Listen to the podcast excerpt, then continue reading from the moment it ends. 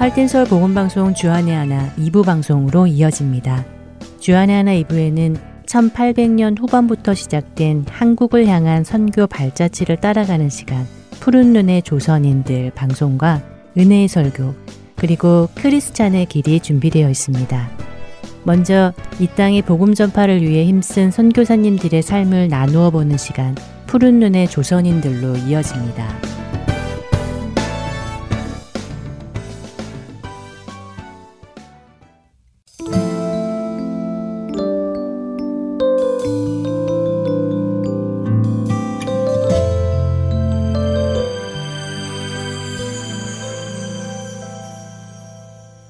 애청자 여러분 안녕하세요. 푸른 눈의 조선인들 진행의 이세진입니다.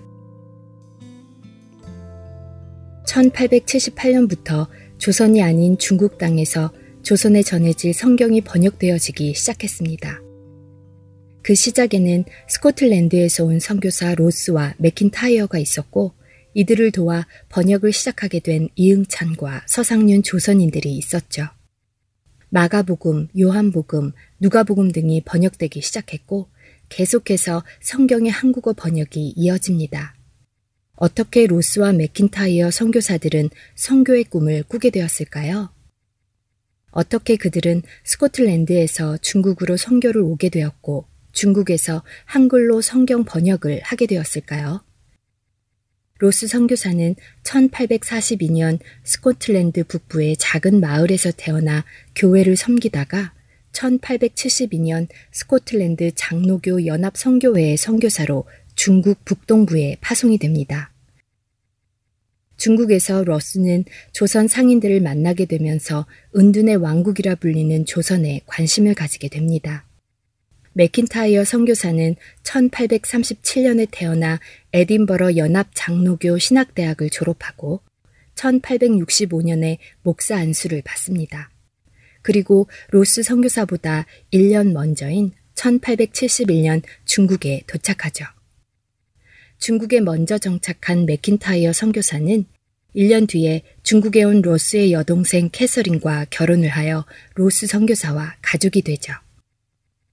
이 둘은 만주에서 조선인 이응찬을 만나 한국어를 배우기 시작했고 성경 번역을 하기 시작한 것입니다. 로스와 맥킨타이어의 어학 선생이기도 했던 이응찬은 1876년 맥킨타이어 목사에게 세례를 받게 되는데 이때 이응찬과 백홍준, 이성하, 김진기 등 4명이 세례를 받음으로 한국 개신교 최초의 세례식이 이루어집니다. 이 즈음 이응찬의 친구인 서상윤이 만주로 오게 됩니다. 만주로 간 친구들의 소식이 궁금하기도 하여 큰맘 먹고 먼 길을 달려온 것인데요. 보고 싶었던 친구들을 만난 서상윤은 반가움도 잠시, 곧 두려움을 느끼기 시작했습니다. 그 이유는 자신의 친구들이 나라에서 금지하는 기독교 신자가 되었기 때문이었죠. 당시 조선은 쇄국 정치 아래에서 다른 나라의 종교는 물론 외국과 어떠한 교류도 금지되어 있었습니다. 이 때문에 서상류는 친구들을 뒤로하고 다시 조선으로 돌아가려고 발길을 돌리려 하죠. 그런데 그런 서상윤이 열병에 걸려 병원에 입원하게 되었고 그런 서상윤을 맥킨타이어 목사는 매일같이 찾아가 간호합니다. 잘 알지도 못하는 자신을 정성스럽게 간호하는 맥킨타이어 목사의 모습에 서상윤은 감동을 받았고 만일 자신이 병이 나으면 예수를 믿겠다라고 약속까지 합니다. 그리고 정말 회복된 후에는 예수를 믿기로 고백하게 되죠. 이렇게 하여 서상윤도 이응창과 함께 번역 사역에 동참하게 된 것입니다. 아직까지 쇄국 정치로 굳게 문이 닫혀 있던 조선. 선교사들이 가고 싶어도 들어갈 수 없던 조선이었지만 로스 선교사는 머지않아 그 문이 열려 선교를 할 수 있을 것이라 굳게 믿으며 성경 번역 사업을 추진했습니다. 그런 이유로 조선은 성교가 되기 전에 성경부터 번역이 된 특이한 나라가 된 것이죠. 로스 선교사의 사역은 스코틀랜드 성소공회의 지원을 받아 1877년부터 1886년까지 계속됩니다. 번역을 시작한 2년 만인 1879년에는 신약 번역이 끝이 났고 1880년부터는 헬라어 성경을 참고하며 번역된 신학 성경의 수정 작업을 해 나갑니다.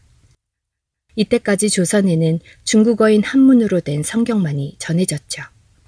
9차, 10차에 걸친 수정 작업을 거치며 결국 1886년 가을에 신약 전서의 번역을 완료하여 예수 성교본이라는 이름으로 출판하게 됩니다.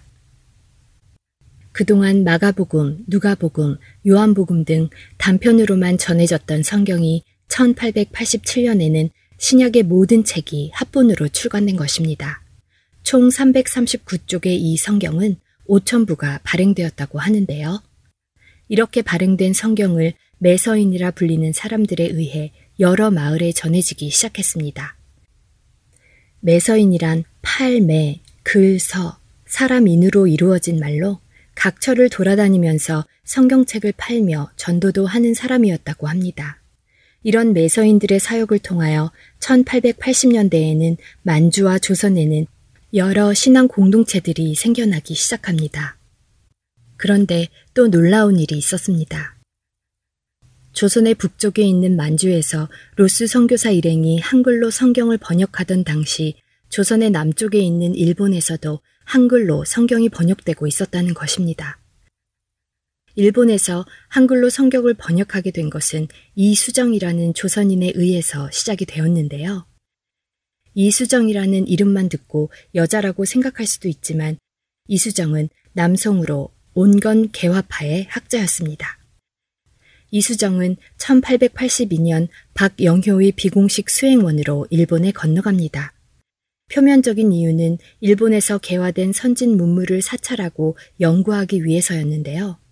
사실은 일본을 다녀온 친구로부터 들은 쓰다센이라는 기독교인을 만나고 싶은 목적이 있었죠. 이수정은 도쿄에 도착하여 쓰다센을 방문하였고, 쓰다센은 한문 신학성경을 이수정에게 건네주었는데, 이수정은 매일 그것을 탐독하며 연구하기 시작합니다.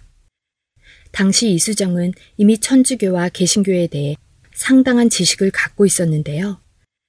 여기에 쓰다센의 도움을 받으며 성경 연구에 몰두하게 되었고 몇 개월간의 성경 공부에서 그는 예수 그리스도를 영접하게 되죠. 또한 야스카와라는 일본 목사로부터 불교와 기독교의 차이점에 대한 의문을 해결한 후 세례까지 받게 됩니다. 이렇게 하여 이수정은 일본에서 세례를 받은 첫 조선인 개신교 신자가 됩니다. 이런 이수종의 개종과 신앙 고백은 당시 조선 선교의 가능성을 모색하고 있던 미국인 선교사들과 일본 교회에 큰 자극을 주게 되었고 제1미국 성소공회의 총무인 루미스 선교사가 이수정에게 성경 번역을 제안하기에 이르게 됩니다. 자신의 민족인 조선인들에게 성경을 주고 싶은 소망이 있던 이수정은 루미스 선교사의 제안을 즉시 받아들이고는 1883년 5월부터 번역을 시작하게 되는데요. 이렇게 중국에서 일본에서 조선을 향한 하나님의 역사는 이루어지고 있었습니다.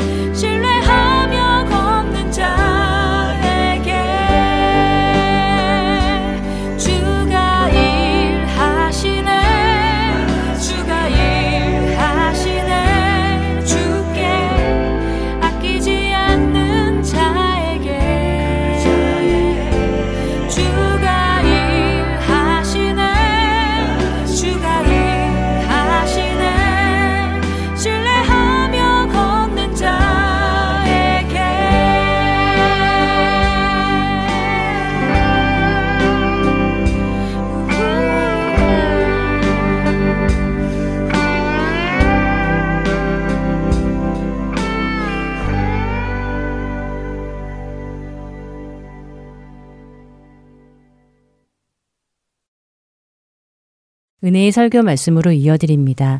오늘은 노스캐롤라이나 그린스보로 한인 장로교회 한일철 목사님께서 누가복음 10장 17절부터 20절까지의 말씀을 본문으로 깨닫게 된 참된 기쁨과 실세라는 제목으로 말씀 전해 주십니다. 은혜의 시간 되시기 바랍니다.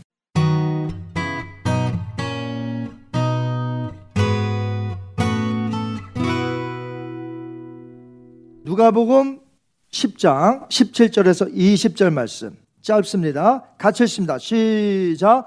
70인이 기뻐하며 돌아와 이르되 주여 주의 이름이면 귀신들도 우리에게 항복하더이다.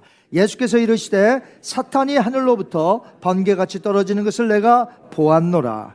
내가 너에게 뱀과 전갈을 밟으며 원수의 모든 능력을 제어할 권능을 주었으니 너희를 해할 자가 결코 없으리라. 그러나 귀신들이 너에게 항복하는 것으로 기뻐하지 말고 너희의 이름이 하늘에 기록된 것으로 기뻐하라 하시니라. 아멘. 살아계신 하나님의 말씀입니다.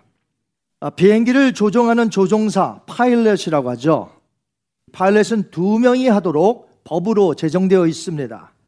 그런데 한 달 전에 아마 여러분도 이 제목의 뉴스를 보신 줄 알겠는데 이런 제목의 뉴스 기사가 있었습니다. 조종사가 깜빡 졸아 활주로 지나쳐 날아간 에티오피아 비행기. 무슨 말입니까? 두 명이 전부 다 도, 졸았다는 거예요. 한 명만 존 게 아니라 두 명이 다 졸아버렸어요. 그래서 상공에서 그만 내려야 할 활주로, 이 활주로를 그냥 지나쳐서 landing에 실패한 것이에요. 항공교통관제소, 즉 Air Traffic Control에서 계속해서 여러 차례 시그널을 보내며 했지만 연락이 닿지 않아요. 조는 바람에. 그래서 비행기가 상공에서 활주로를 그냥 지나치려고 하여 경보도 계속 울려줬다 그래요. 근데도 그것도 듣지 못한 것이죠. 좀 깊이 잔 것 같아요. 다행히 한 명의 조종사가 나중에 그 경보음을 듣고 이 비행기는 약 25분 후에 안전하게 착륙을 하여서 사람들은 전혀 다치지 않았다는 그런 뉴스를 접했습니다. 잠깐 동안 두 명의 조종사가 함께 조는 바람에 큰일이 날 뻔했죠. 그래도 그 중 한 명의 조종사가 먼저 깨어서 수습을 함으로 두 명이 전부 이제 조정을 하였고 아무런 사고가 없었던 것이죠. 이처럼 두 사람이 있으면 한 사람보다 훨씬 낫다는 것입니다. 하나님은 두 명의 숫자가 성경에서 매우 중요함을 우리에게 가르쳐 주고 있습니다. 그래서 율법에 기록되기를 그 witness, 그 증인의 숫자를 두 명, at least two, 그리고 그 above, 두 명이나 두 명 이상으로 증인을 채택해야 된다. 그렇게 말하고 있습니다. 예수님도 70명을 제자로서 파송할 때에 둘씩 둘씩 짝을 지어 보내셔서 복음을 증거케 하셨다는 것이죠. 누가복음 10장 1절을 한번 같이 읽겠습니다. 시작. 그 후에 주께서 따로 70인을 세우사 친히 가시려는 각 동네와 각 지역으로 둘씩 앞서 보내며 자, 몇 명씩이요? 둘씩. 자, 물론 70명의 제자 때에만 둘씩 둘씩 파송한 건 아니고요. 그 전에 훨씬 전에 예수님께서 열두 제자, 트래블 디사이플을 하나님께서 예수님께서 이제 불렀잖아요. 그 열두 제자도 둘씩 둘씩 짝을 지어 보내셨다는 것이에요. 마가복음 6장 7절 볼까요? 시작. 열두 제자를 부르사 둘씩 둘씩 보내시며 그러니까 예수님과 함께 12명이 13명이 한꺼번에 다닌 적도 많이 있었지만 매번 그렇게 한 것은 아니었어요. 어느 동네 가시면 이제 13명이 예수님까지 있다가 그 다음에 둘씩 둘씩 또 마을로 보내기도 하셨다는 거죠. 이렇게 두 명이 함께 간다는 것은 매우 중요합니다. 혼자보다 두 명이 훨씬 좋기 때문에 그래요. 그래서 선교사님들도 사모님과 함께 선교하는 것이 사역지에서 매우 중요해요. 큰 힘이 된다는 거죠. 사모님들도 그곳에서는 동료 선교사인 거예요. 그래서 선교사님 부부가 오시면 저는 이제 자주 남자 선교사님만 이제 선교 보고를 하는 것이 아니라 이제 부인 되시는 그 사모님들, 선교사님도 가능한 선교 보고 혹은 간증할 수 있도록 그렇게 좀 기회를 드리는 것이죠. 이 둘이란 숫자는 매우 파워풀한 숫자의 넘버예요. 이 둘, 하나님이 이 둘이라는 숫자를 우리에게 주셨는데 매우 파워풀한 넘버다 하는 것을 우리가 알 수 있습니다. 이렇게 어디서든지 혼자보다 둘은 확실히 서로 합력함으로 주어진 사명을 잘 감당할 수 있다는 것입니다. 누가복음 10장 1절부터 16절까지는 우리가 읽지 않았습니다만 여기서는 예수님께서 70명의 제자단을 파송할 때에 권면하는 말씀들이에요. 이렇게 이렇게 하거라. 그리고 17절부터 오늘 읽은 20절까지는 70인의 제자단이 갔다 와서 보고하는 거예요. 그때 예수님의 반응도 보여주고 있습니다. 자, 70명의 제자들이 갔다 와서 슬펐을까요? 기뻤을까요? 기뻤습니다. 예수님이 직접 파송하여 두씩 다녀왔으니 얼마나 기뻤겠어요. 이 기쁨을 감출 수가 없는 것이에요. 그럼 무엇이 그들을 그토록 기쁘게 만들었을까? 오늘날 여러분을 기쁘게 만드는 것이 무엇입니까? 내가 무슨 일을 했을 때 참 기뻐요. 그러면 거기에 관심이 많다는 거죠. 여하튼 여러분을 기쁘게 하는 것은 무엇일까요? 그러면 70명의 제자단을 기쁘게 했던 것은 무엇이었어요? 막 한박꽃을 피우며 웃는데 무엇이 그들을 기쁘게 만들었을까? 누가 보면 10장 17절 말씀 읽겠습니다. 시작. 70인이 기뻐하며 돌아와 이르되 주여 주의 이름이면 귀신들도 우리에게 항복하더이다. 70명의 제자들이 주의 이름을 부르니까 예전에 경험해 보지 못했던 전에는 그런 일이 없었어요.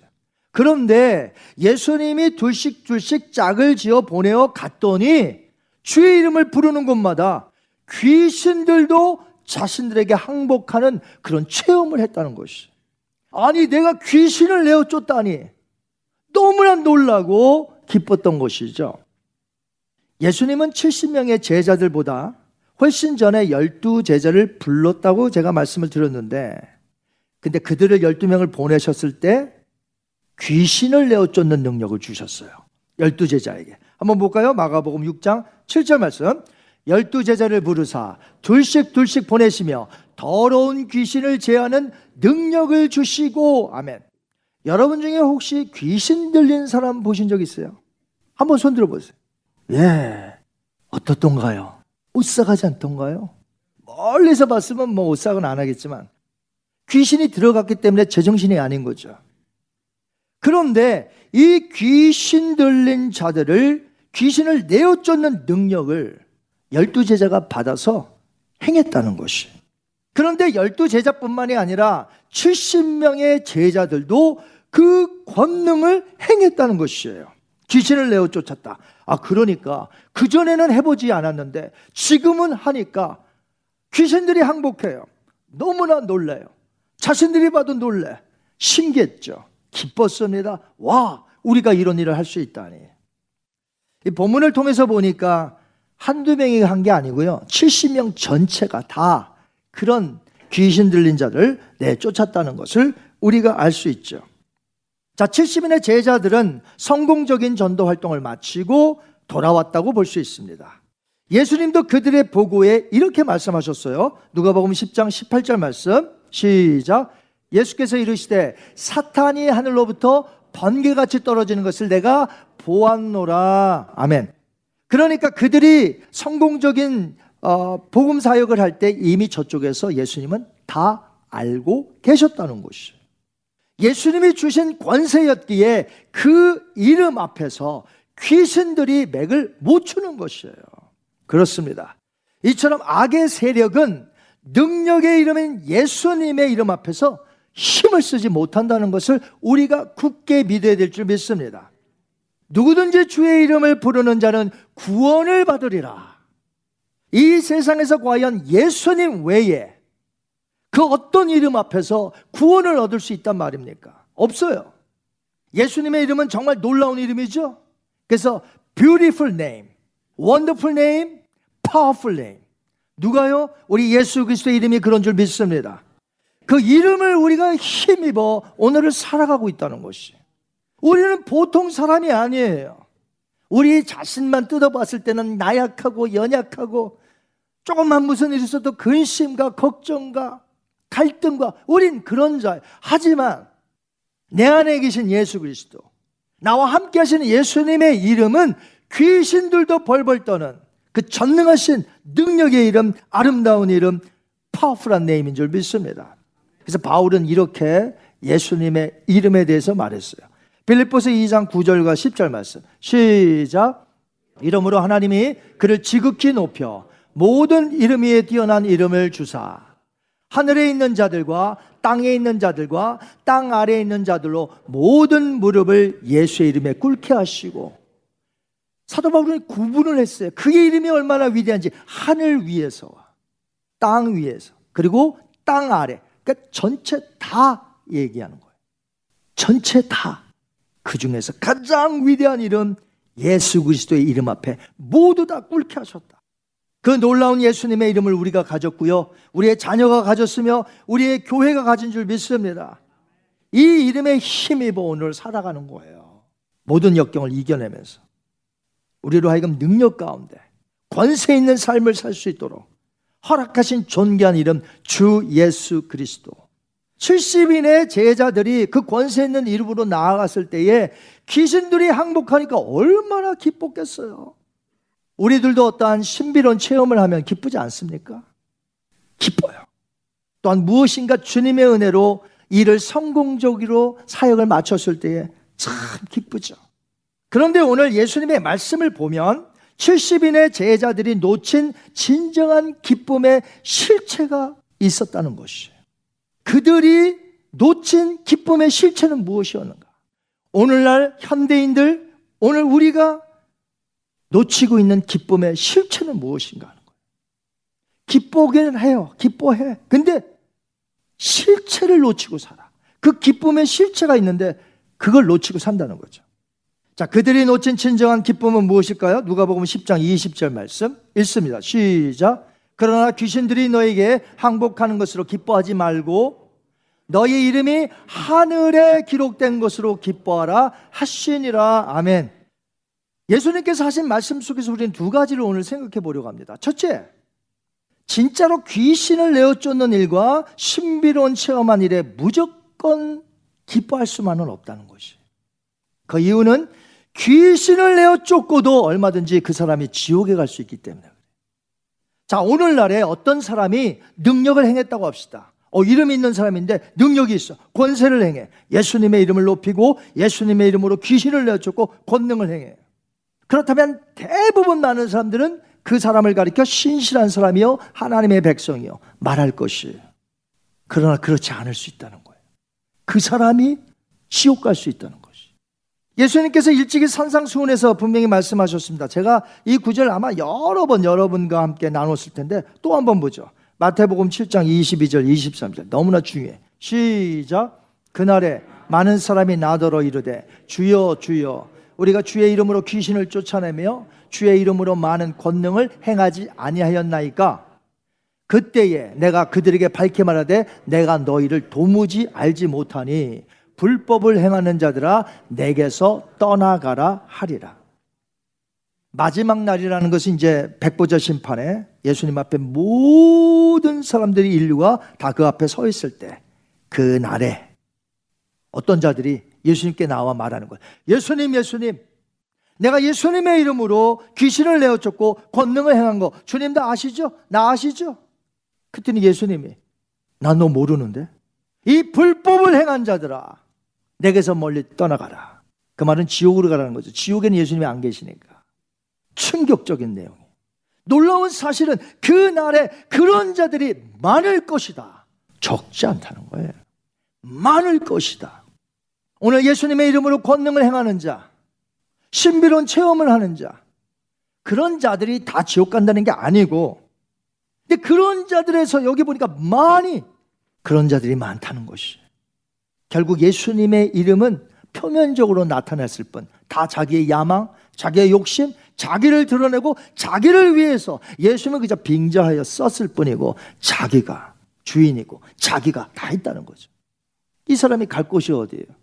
우린 천국을 어떻게 갑니까? 예수님 공로 의지하여 가는 줄 믿습니다. 내 공로 의지하여 가는 곳이 천국이 아니에요. 예수님 공로 의지하여 가는 곳이 천국인데 자기 이름으로 했거든. 겉으로는 예수님의 이름으로 했죠. 그래야 사람들이 오고 그래야 축적이 하고 부를 축적하고 하니까 예수님의 이름은 잠시 빙자하여 쓴 것 뿐이고 그 다음에 다 뭐예요? 나를 위해서 하는 거거든. 내 명예, 내 이름. 여러분 이미 말씀을 제가 드린 대로 예수님은 열두 제자에게 귀신을 내어 쫓는 권능을 주셨어요. 근데 그 열두 제자 안에 누가 있어요? 가롯 유다가 있어요. 가롯 유다도 귀신을 내어 쫓았어요.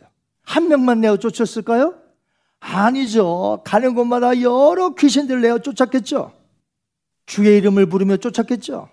가룟 유다가 가룟 유다의 이름으로 말하노니 물러가라 이렇겠어요. 나사렛 예수의 이름으로 명하노니 이 귀신아 물러가라 했겠죠. 누가 가룟 유다가. 근데 어디 갔어요? 지옥 갔어요. 예수님을 배반하고 돈 받고 팔고 결국 목숨을 스스로 끊었죠. 예수님 그에게 말씀하십니다. 차라리 태어나지 않았으면 좋았을 뻔 했을 것을. 이런 이유 때문에 무조건 귀신을 내어 쫓았다는 것이 나의 삶의 기쁨의 근원이 되면 안 된다는 것이. 계속되는 삶의 기쁨이 되어서도 안 되고요. 가장 근원적인 기쁨이 돼서도 안 돼요. 그것은. 잠시 기뻐할 수는 있죠. 귀신을 내어 쫓았으니까. 아, 귀신이 나갔구나. 기뻐할 수 있죠. 그것이 근본은 아니라는 거예요. 기쁨의 실체. 자, 예수님께서 하신 말씀 속에서 우리는 두 가지를 생각해 볼 수 있다고 했는데 이제 두 번째. 성과주의. 즉, 내가 어떤 일을 했을 때 성과를 냈어요. 주의 일을. 그 기쁨이 나의 근원이 돼서는 안 된다는 거예요. 여러분, 주의 일을 하다가 어떻게 좋은 성과만 매번 나겠습니까? 사도 바울, 세계 선교 여행을 다녀요. 어, 좋은 성과를 냈을 때도 있어요. 어떤 지역에 갔을 때. 그러나 어떤 지역에서는요, 핍박만 있고 사람들이 믿지 않아. 성과가 없어요. 실패예요? 아니에요. 하나님이 그곳에도 함께 계셨기 때문에 그래요. 아멘. 그 바울이 어디에서 그렇게 좀 세상적으로 보면 실패처럼 느끼는 데가 있었는데 아덴이라는 곳이에요. 지금으로 말하면 그리스 아테네인데 아니 부활의 메시지를 전하는데도 사람이 꿈쩍도 안 해요. 물론 믿는 사람이 조금 생겼지만 다른 지역에 비해서는 너무나 많은 사람들이 안 믿는 거예요. 리젝션 하는 거죠. 그럼 바울이 아테네에서 실패한 것입니까?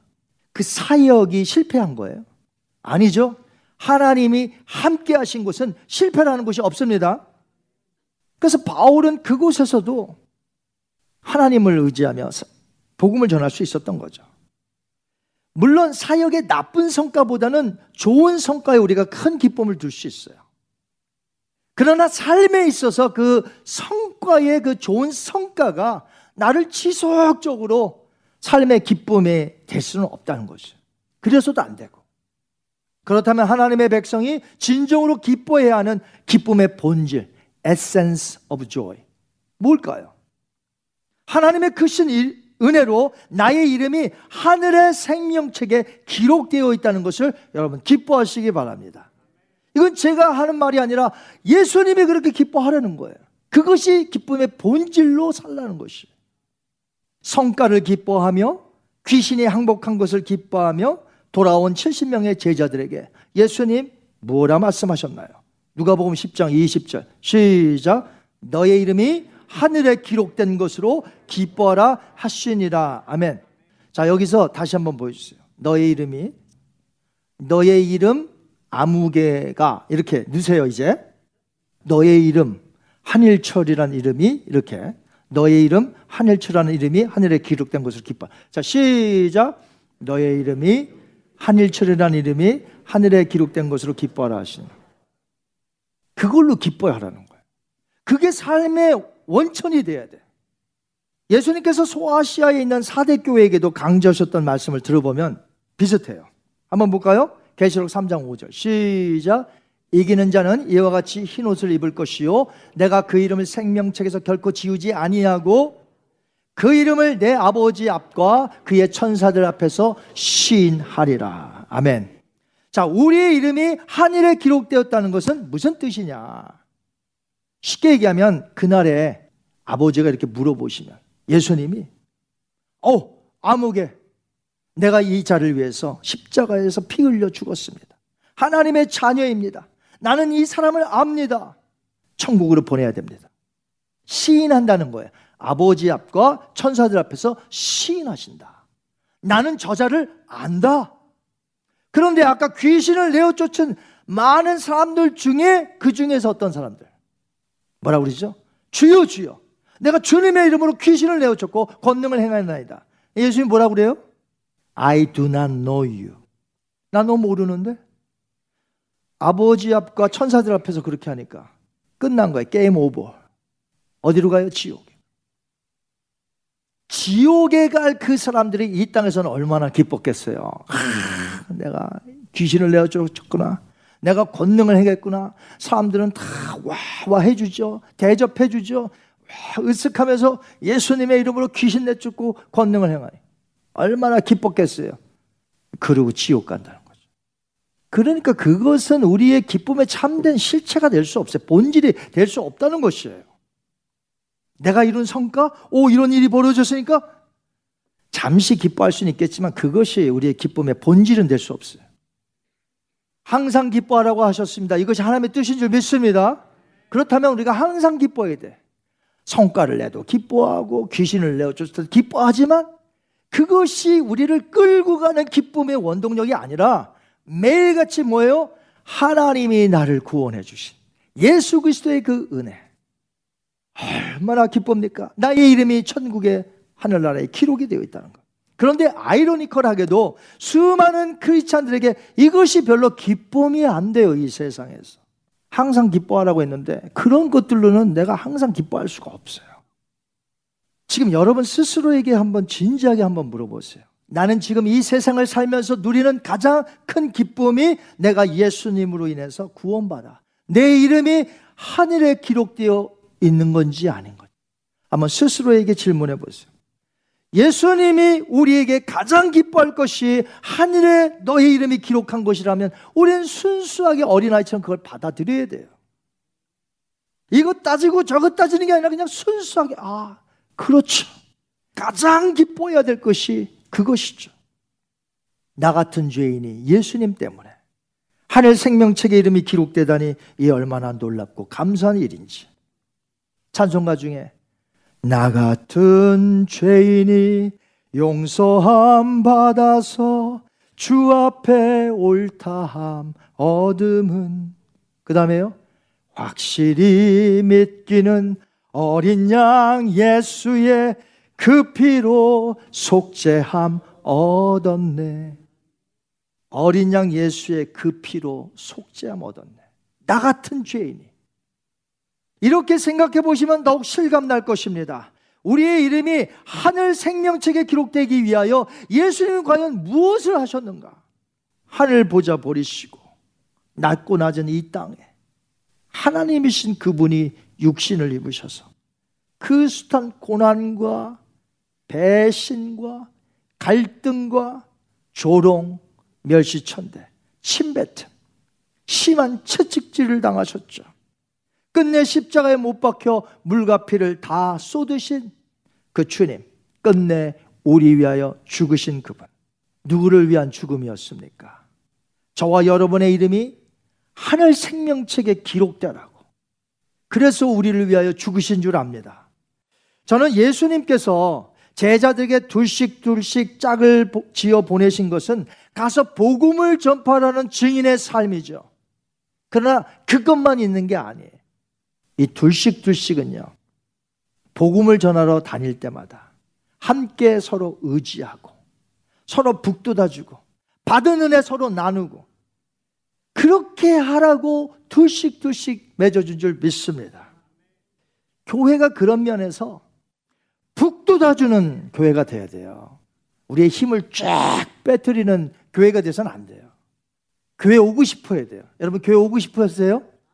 막 교회 오고 싶어서 막 근데 주일날만 되면 안 가고 싶어 갖고 그런 교회는 끝난 교회예요. 안 가고 싶은 교회. 가고 싶은 교회.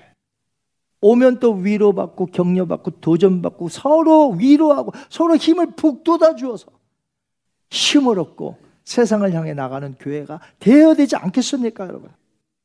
우린 계속해서 예수님이 이루신 그 구속에 대해서 오늘도 말하고 내일도 말하고 오늘도 기뻐해야 되고 내일도 기뻐해야 되고 주님 오시는 그날까지 그게 기쁨의 본질이요 원천이 돼야 돼. 하나님은 그런 삶을 보시고 기뻐하십니다. 그래, 내가 아들을 보내신 이유가 바로 그거야. 그 구원을 감사하거라, 기뻐하거라, 날마다 기뻐하거라. 이제 저와 여러분이 이 기쁨의 본질을 깨닫고 늘 기뻐하시고 오직 주 예수의 이름만 높이시며 내가 받은 구원에 항상 기뻐하며 오늘도 전도자의 삶을 우리 모두가 맡은 구역에서 최선을 다하며 살아가시는 저와 여러분이 되시기를 주님의 이름으로 축원합니다.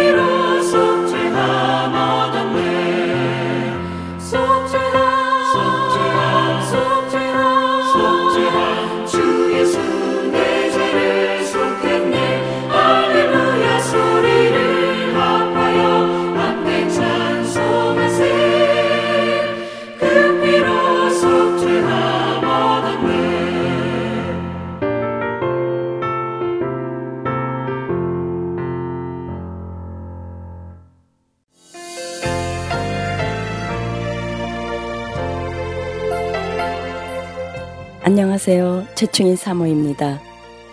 믿지 않는 자에게 복음을 믿는 자에게는 영적 성장을 위하여 매주 예수 그리스도의 복음을 CD에 담아 전하는 하텐서울 복음 방송. 이 귀한 사역에 여러분의 동역이 필요합니다. 사역자들을 위한 기도와 CD 제작과 우편 배달을 위한 후원, 그리고 방송으로 CD 배치로 여러분들의 동역의 손길이 필요합니다. 영혼을 살리고 세우는 이 귀한 사역을 함께 해주세요. 믿진 않은 자에게는 복음을 믿는 자에게는 영적 성자율 여기는 하여튼 서울 복음 방송입니다.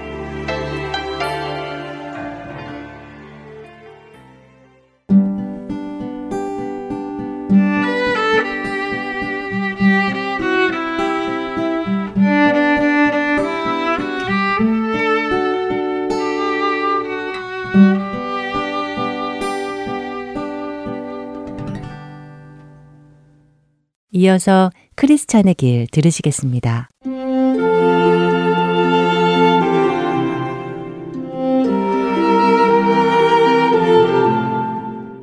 애청자 여러분 안녕하세요. 존 번연의 천로역정이라는 책을 토대로 그리스도인의 삶을 나누어 보는 프로그램 크리스천의 길 진행의 민경은입니다.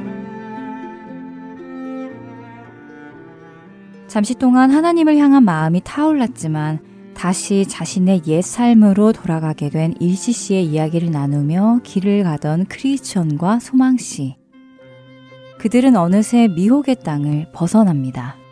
그리고 그들 앞에 뷸라라는 땅이 나타나지요. 뷸라.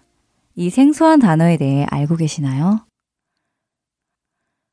너는 또 여호와의 손에 아름다운 관, 내 하나님의 손에 왕관이 될 것이라.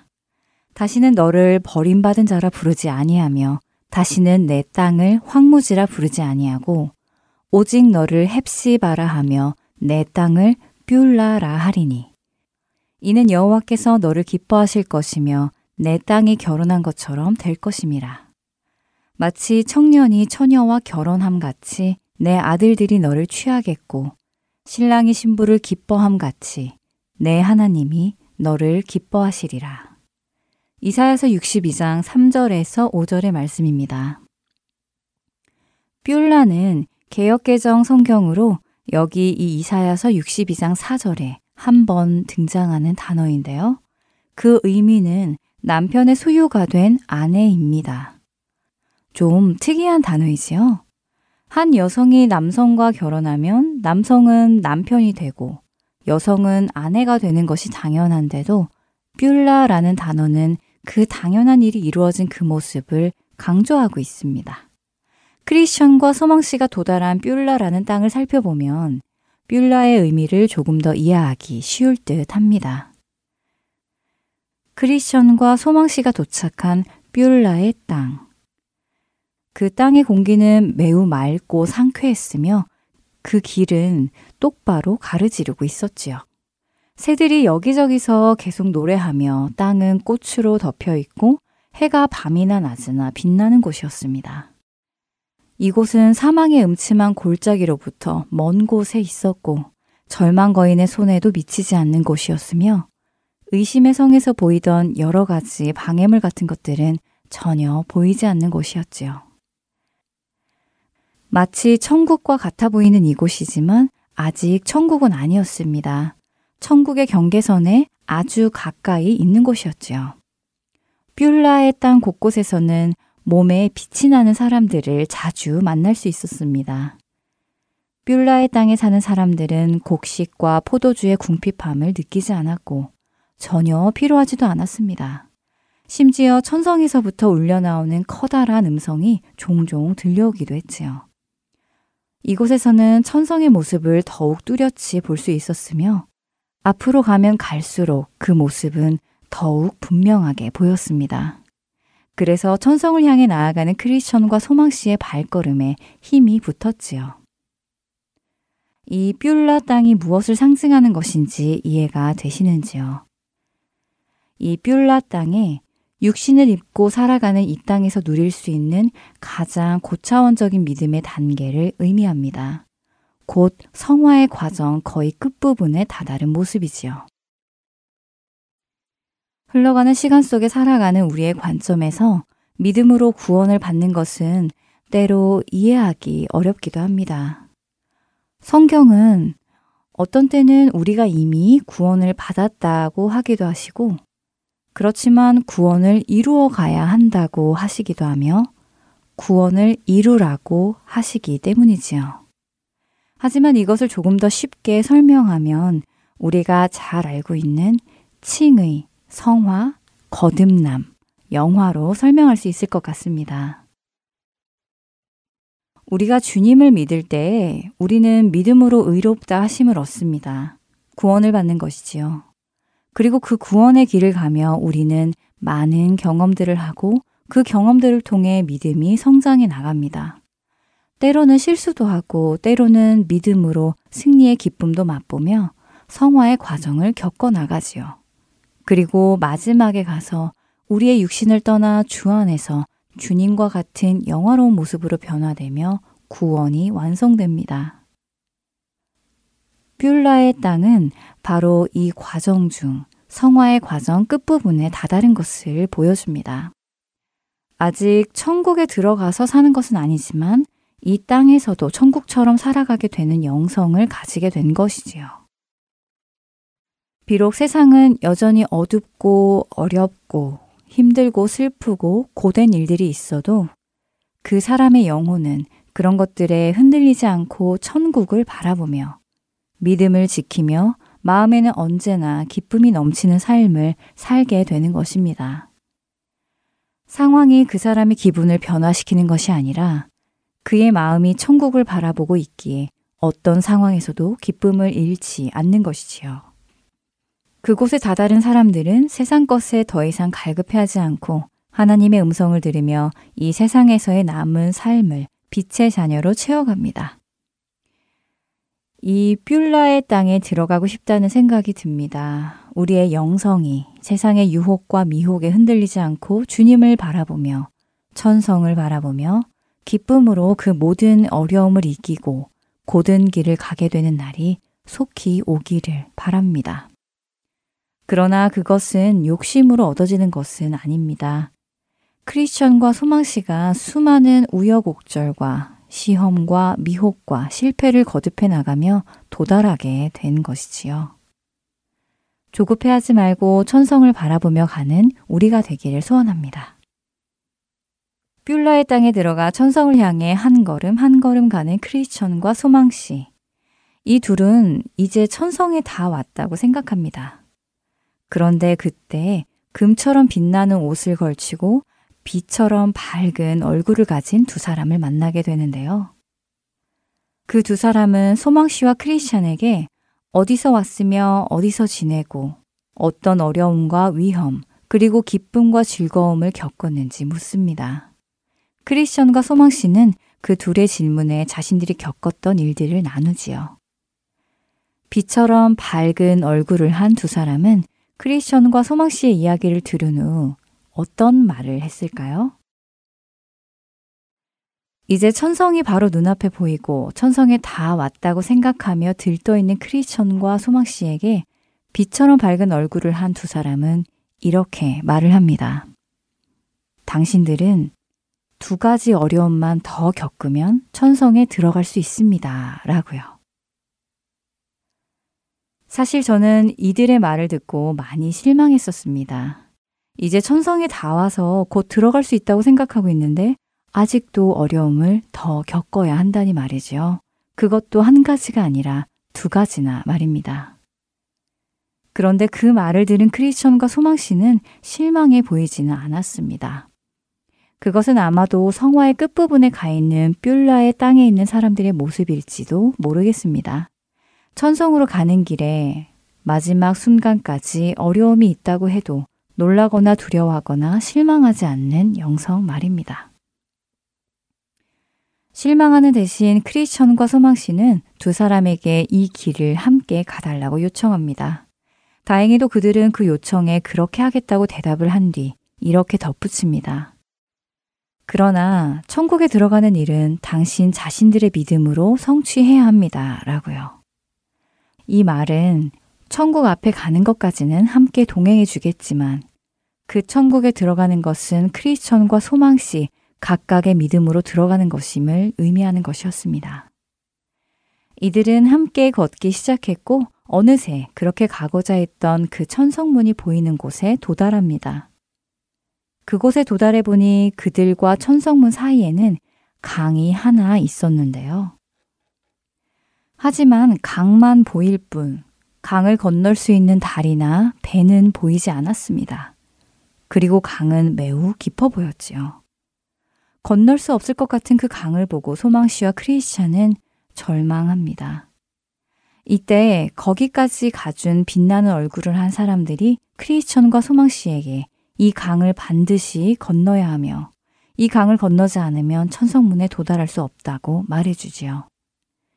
크리스천과 소망 씨는 천성문으로 가는 다른 길은 없는지 물어봅니다.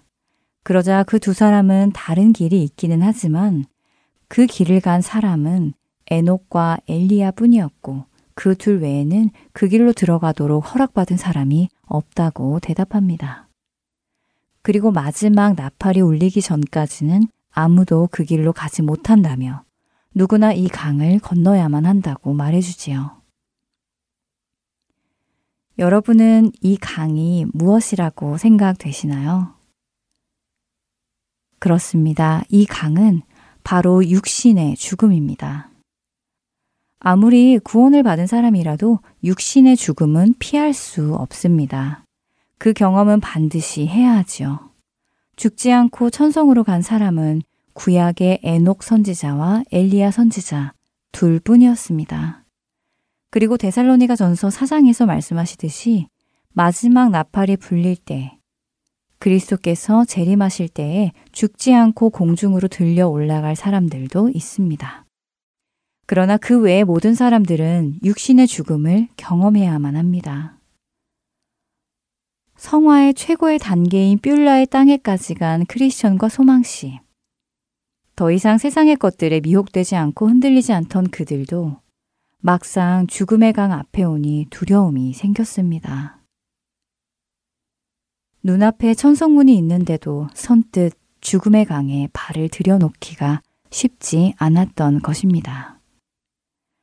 이들의 모습에 너무도 공감되지 않으시나요? 우리는 하나님을 사랑하고 예수님을 사랑한다고 하면서도 막상 이 육신을 떠나는 죽음을 겪어야만 한다면 그것이 두려움으로도 다가오니 말입니다.